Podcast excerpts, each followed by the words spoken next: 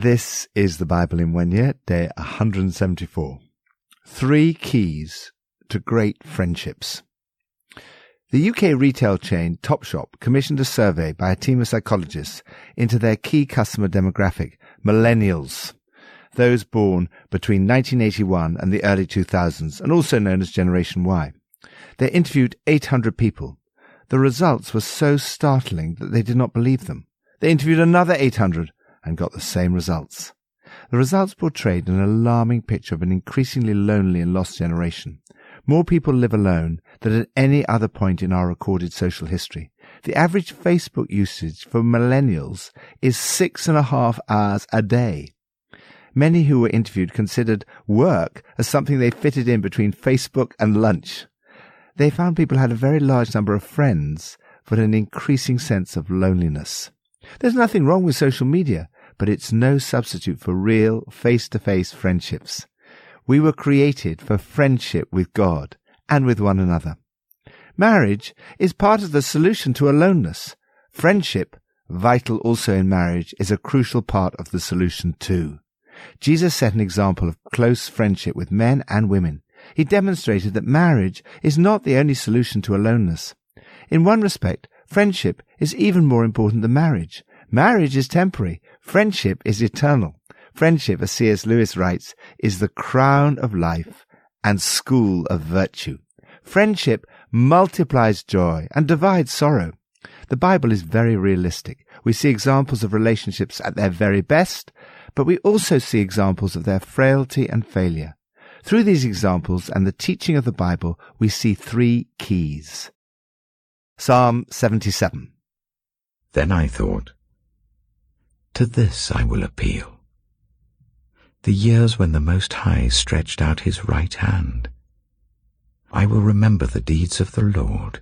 Yes, I will remember your miracles of long ago. I will consider all your works and meditate on all your mighty deeds. Your ways, God, are holy. What God is as great as our God? You are the God who performs miracles. You display your power among the peoples. With your mighty arm you redeemed your people, the descendants of Jacob and Joseph. The waters saw you, God. The waters saw you and writhed. The very depths were convulsed. The clouds poured down water. The heavens resounded with thunder. Your arrows flashed back and forth.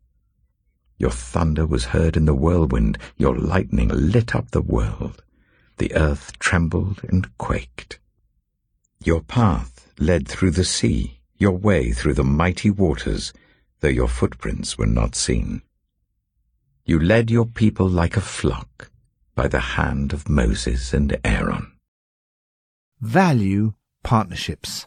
Mother Teresa said, I can do things you cannot. You can do things I cannot. Together we can do great things.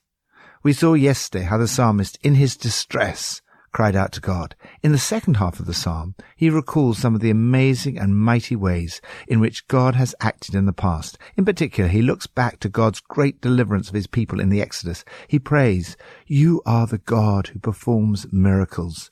You display your power among the peoples. He meditates on the parting of the Red Sea and concludes, You led your people like a flock by the hand of Moses and Aaron. Moses and Aaron with the human partnership involved in this great work of God. It is one of the greatest success stories in the history of the people of God. It came about because they were involved in a cause greater than themselves. They were looking outward in the same direction. Despite being brothers, they had very different skills and roles. While Moses was the leader, Aaron was responsible for the communications and for leading the people in worship. We need good partnerships today. There are good reasons why Jesus sent his disciples out two by two. Ministry can be very lonely. Going out in pairs can make all the difference. This is how some of the greatest friendships are formed. Lord, I pray today that you will raise up good partnerships in our local church and in the church worldwide.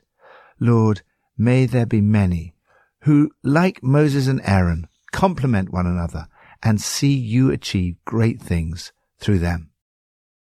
New Testament, Acts 15. Then the apostles and elders with the whole church decided to choose some of their own men and send them to Antioch with Paul and Barnabas. They chose Judas, called Barsabbas, and Silas, men who were leaders among the believers. With them they sent the following letter. The apostles and elders, your brothers, to the Gentile believers in Antioch, Syria, and Cilicia. Greetings. We have heard that some went out from us without our authorization and disturbed you, troubling your minds by what they said. So we all agreed to choose some men and send them to you with our dear friends Barnabas and Paul, men who have risked their lives for the name of our Lord Jesus Christ. Therefore we are sending Judas and Silas to confirm by word of mouth what we are writing. It seemed good to the Holy Spirit and to us not to burden you with anything beyond the following requirements. You are to abstain from food sacrificed to idols, from blood, from the meat of strangled animals, and from sexual immorality. You will do well to avoid these things. Farewell. So the men were sent off and went down to Antioch, where they gathered the church together and delivered the letter. The people read it and were glad for its encouraging message. Judas and Silas, who themselves were prophets, said much to encourage and strengthen the believers. After spending some time there, they were sent off by the believers with the blessing of peace to return to those who had sent them. But Paul and Barnabas remained in Antioch where they and many others taught and preached the word of the Lord. Some time later, Paul said to Barnabas, Let us go back and visit the believers in all the towns where we preached the word of the Lord, and see how they are doing. Barnabas wanted to take John, also called Mark, with them. But Paul did not think it wise to take him, because he had deserted them in Pamphylia and had not continued with them in the work. They had such a sharp disagreement that they parted company. Barnabas took Mark and sailed for Cyprus, but Paul chose Silas and left, commended by the believers to the grace of the Lord. He went through Syria and Cilicia, strengthening the churches. God friendships. From the very beginning of the Christian church, we see examples of friends working together in partnership. Paul and Barnabas were partners in the gospel. They were sent out together to take the message of the Council of Jerusalem to the Gentiles. They're described as our dear friends, Barnabas and Paul, men who have risked their lives for the name of our Lord Jesus Christ. They were accompanied by another partnership, two other leaders, Judas called Barsabbas and Silas. Judas and Silas were prophets who said much to encourage and strengthen the believers. Again, it's a good thing for prophets not to operate in isolation, but to work together in partnership with others. All this is good. But as we read on, we see that division, even in the early church, was not only over doctrine, but also over personal relationships. As Sandy Miller often says, the calling is divine, but the relationships are human. Paul and Barnabas fell out. They had a sharp disagreement, and as a result, they parted company. They ended up going their separate ways. In the providence of God, it all worked out well in the end. Barnabas found a new partner in Mark, who was his cousin. Paul found a new partner in Silas and went through Syria and Cilicia, strengthening the churches. It may be that Paul and Barnabas were later reconciled. The reality is that sometimes even Christian partnerships struggle and fail. God can bring hope into these situations. It's not the end of the world if Christians fall out and go their separate ways. This passage shows that their disagreement did not lead to the removal of God's blessing from them. However, as John Stott points out, this example of God's providence should not be used as an excuse for Christian quarreling. We should always do our best to resolve our differences and avoid such painful parting of company. God your friendships. When there's a fallout, always seek reconciliation and remember that as Martin Luther King said, forgiveness is not an occasional act. It's a permanent attitude. Father, thank you for the inspiring example of Paul and Barnabas who risked their lives for the name of our Lord Jesus Christ. Help us to resolve our differences and avoid, whenever possible, painful partings of company. Old Testament 1 Kings 11 and 12. Then the Lord raised up against Solomon an adversary, Hadad the Edomite from the royal line of Edom. Earlier, when David was fighting with Edom, Joab, the commander of the army, who had gone up to bury the dead, had struck down all the men in Edom. Joab and all the Israelites stayed there for six months until they had destroyed all the men in Edom. But Hadad, still only a boy, fled to Egypt with some Edomite officials who had served his father. They set out from Midian and went to Paran. Then, taking people from Paran with them, they went to Egypt, to Pharaoh, king of Egypt, who gave Hadad a house and land and provided him with food. Pharaoh was so pleased with Hadad that he gave him a sister of his own wife, Queen Tahpenes, in marriage. The sister of Tahpenes bore him a son named Genubath, whom Tahpenes brought up in the royal palace. There Genubath lived with Pharaoh's own children.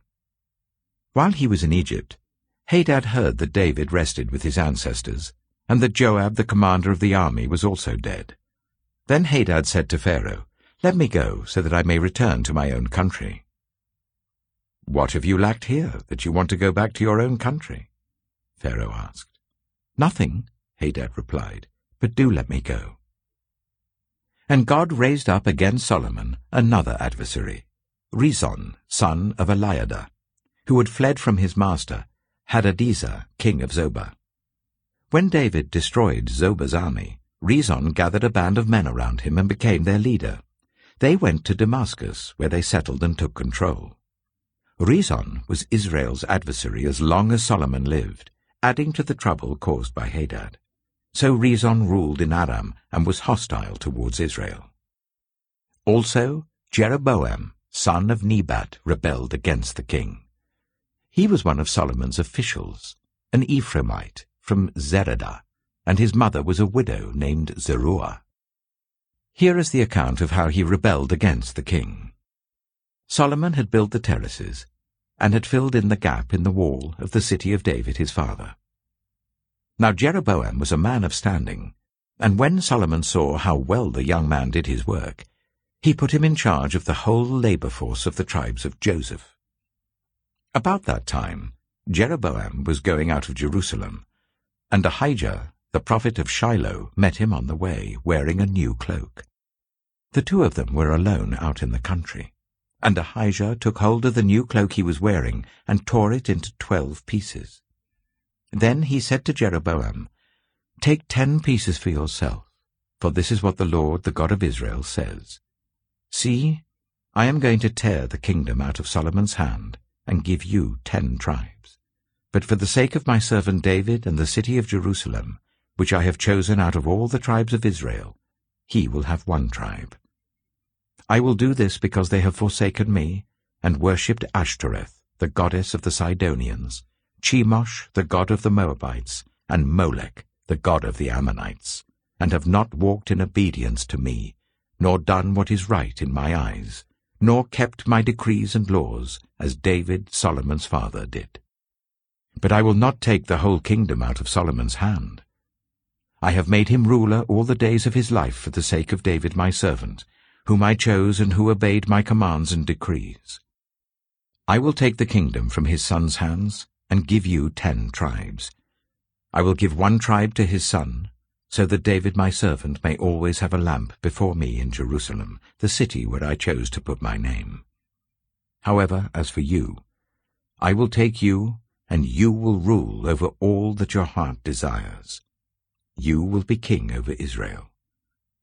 If you do whatever I command you, and walk in obedience to me, and do what is right in my eyes by obeying my decrees and commands, as David my servant did, I will be with you. I will build you a dynasty as enduring as the one I built for David, and will give Israel to you.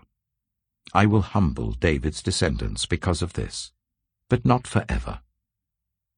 Solomon tried to kill Jeroboam, but Jeroboam fled to Egypt, to Shishak the king, and stayed there until Solomon's death.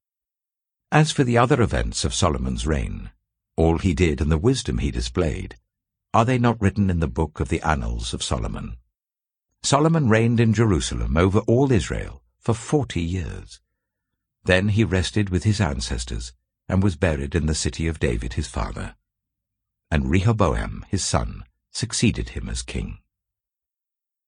1 Kings chapter 12 Rehoboam went to Shechem, for all Israel had gone there to make him king. When Jeroboam, son of Nebat, heard this, he was still in Egypt, where he had fled from King Solomon. He returned from Egypt. So they sent for Jeroboam, and he and the whole assembly of Israel went to Rehoboam and said to him, Your father put a heavy yoke on us, but now lighten the harsh labor and the heavy yoke he put on us, and we will serve you. Rehoboam answered, Go away for three days and then come back to me. So the people went away. Then King Rehoboam consulted the elders who had served his father Solomon during his lifetime. How would you advise me to answer these people? he asked. They replied, If today you will be a servant to these people and serve them and give them a favorable answer, they will always be your servants. But Rehoboam rejected the advice the elders gave him and consulted the young men who had grown up with him and who were serving him. He asked them, What is your advice? How should we answer these people who say to me, Lighten the yoke your father put on us? The young men who had grown up with him replied, These people have said to you, Your father put a heavy yoke on us, but make our yoke lighter. Now tell them, My little finger is thicker than my father's waist. My father laid on you a heavy yoke, I will make it even heavier. My father scourged you with whips, I will scourge you with scorpions. Three days later, Jeroboam and all the people returned to Rehoboam, as the king had said, Come back to me in three days. The king answered the people harshly, rejecting the advice given him by the elders. He followed the advice of the young men and said, My father made your yoke heavy, I will make it even heavier. My father scourged you with whips, I will scourge you with scorpions.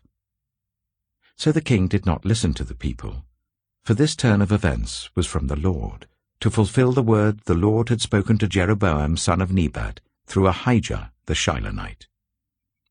When all Israel saw that the king refused to listen to them, they answered the king, What share do we have in David? What part in Jesse's son? To your tents, Israel.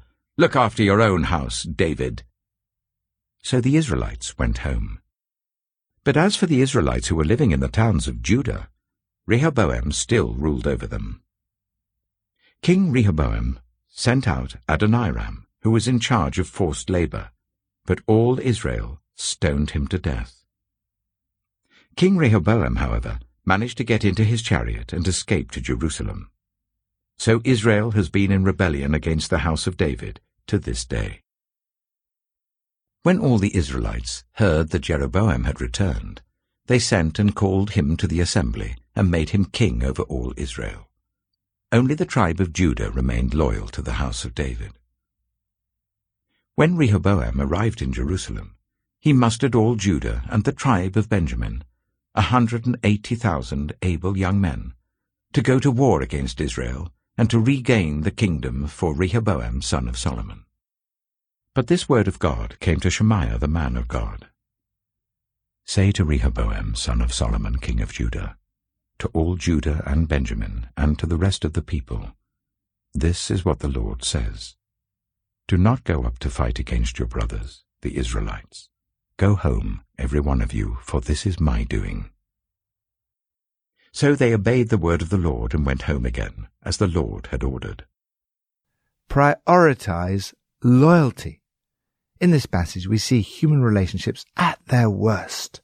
Solomon began to reap what he'd sown. He'd sown disloyalty to God, and now he began to reap disloyalty all over the place. The first adversary was Hadad. The second was Rezin, the leader of a band of rebels. Next, Jeroboam rebelled against the king. He was one of Solomon's officials, a man of standing, whom Solomon had put in charge of the whole labor force of the house of Joseph. Solomon ends his life surrounded by adversaries and trying to kill Jeroboam. Rehoboam, Solomon's son, inherited a mess. He did not deal wisely with his opponents. He failed to listen. He turned a deaf ear to the people. They realized that he hadn't listened to a word they said. He rejected the advice that the elders gave him. As a result, most of Israel rallied around Jeroboam. Only the tribe of Judah remained loyal to the house of David. Yet again, war broke out. The result is a divided kingdom. But even that is not the end of the problems. God promised Jeroboam amazing blessings if you walk in obedience to me. Tragically, as we'll see over the next few days, Jeroboam did not, and the results were disastrous. This episode in the history of the people of God is a story of disloyalty to God, disloyalty to the king, rebellion and infighting. It's not how things are meant to be. You are called to love, unity, and loyalty. Your loyalty should be a reflection of God's loyalty to you. If you sow disloyalty, you'll reap disloyalty. If you sow loyalty, you will reap loyalty. You show loyalty by your actions and your words. Be loyal to those who are not present. In doing so, you'll build the trust of those who are present. However disloyal we are, God remains faithful to his promises. He remembers his covenant with David and does not completely reject the people. Although he disciplines us, I will humble David's descendants because of this, but not forever. His discipline is temporary, his loyalty is eternal.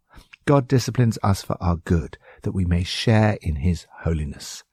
God's commitment and loyalty to you is such that nothing will be able to separate you from the love of God that is in Christ Jesus our Lord. This is not a reason to be complacent, but it is a motive to delight again at God's grace and to give yourself to wholehearted worship. You can choose again to respond to God's call on your life walk in my ways, and do what is right in my eyes. Lord, please pour out your spirit of love, unity, and loyalty on the church. Help us to work together in partnership with one another. Guard our friendships, protect our partnerships, and give us wisdom in dealing with our adversaries. Pippa adds, Acts 15:37. It's very nice when people stand up for you. Barnabas stood up for Mark and gave him a second chance. Is there someone for whom you could put in a good word today?